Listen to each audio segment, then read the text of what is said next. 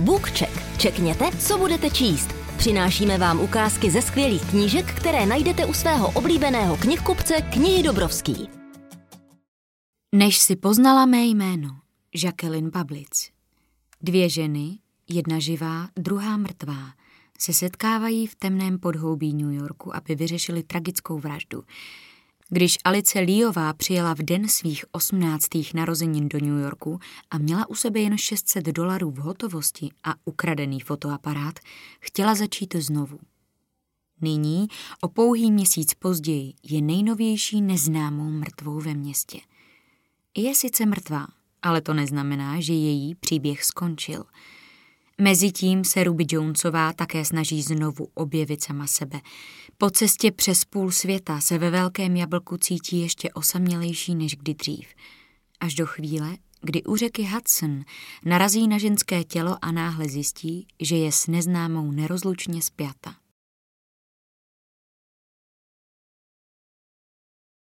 První věc, kterou jsem pochopila o městě, ve kterém zemřu, bylo tohle.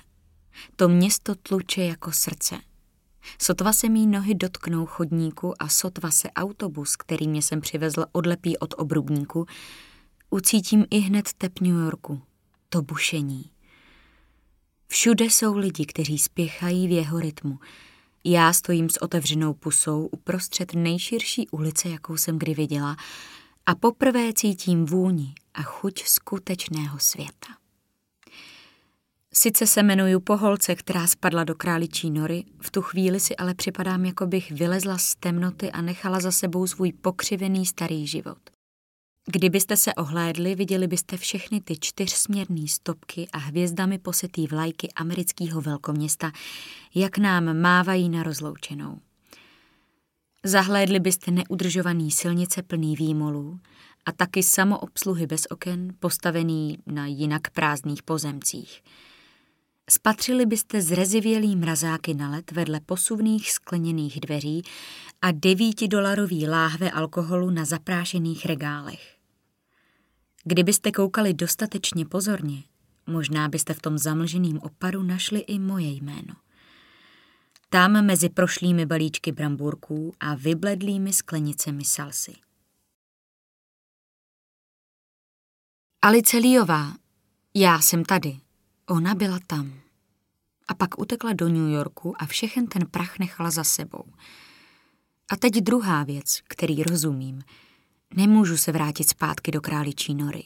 A nikdy by se na dně objevil pan Jackson a lákal mě dovnitř svými jemnými prsty.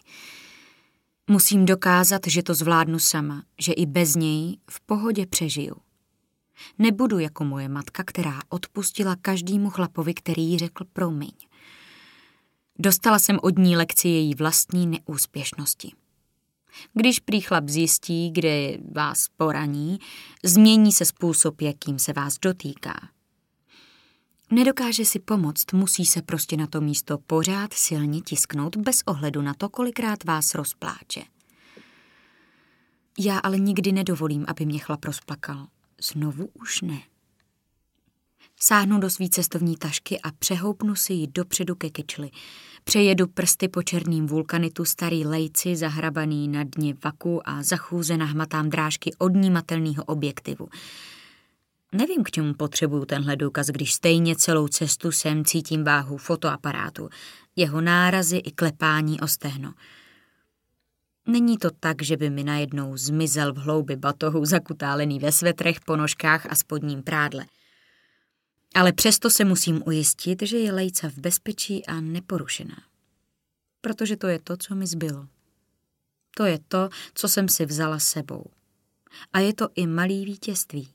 Vědět, že pan Jackson brzy zjistí, co jsem mu sebrala. Pokud mu nebudu chybět já, bude mu chybět alespoň to, jak se na mě díval tím objektivem. Každý něco ztratil, Alice. Neřekl mi snad zrovna nedávno přesně tohle? Děkujeme, že jste poslouchali BookCheck a nezapomeňte, že nejlepší knížky máme u nás v knihy Dobrovský nebo na našem e-shopu knihy Dobrovský.cz.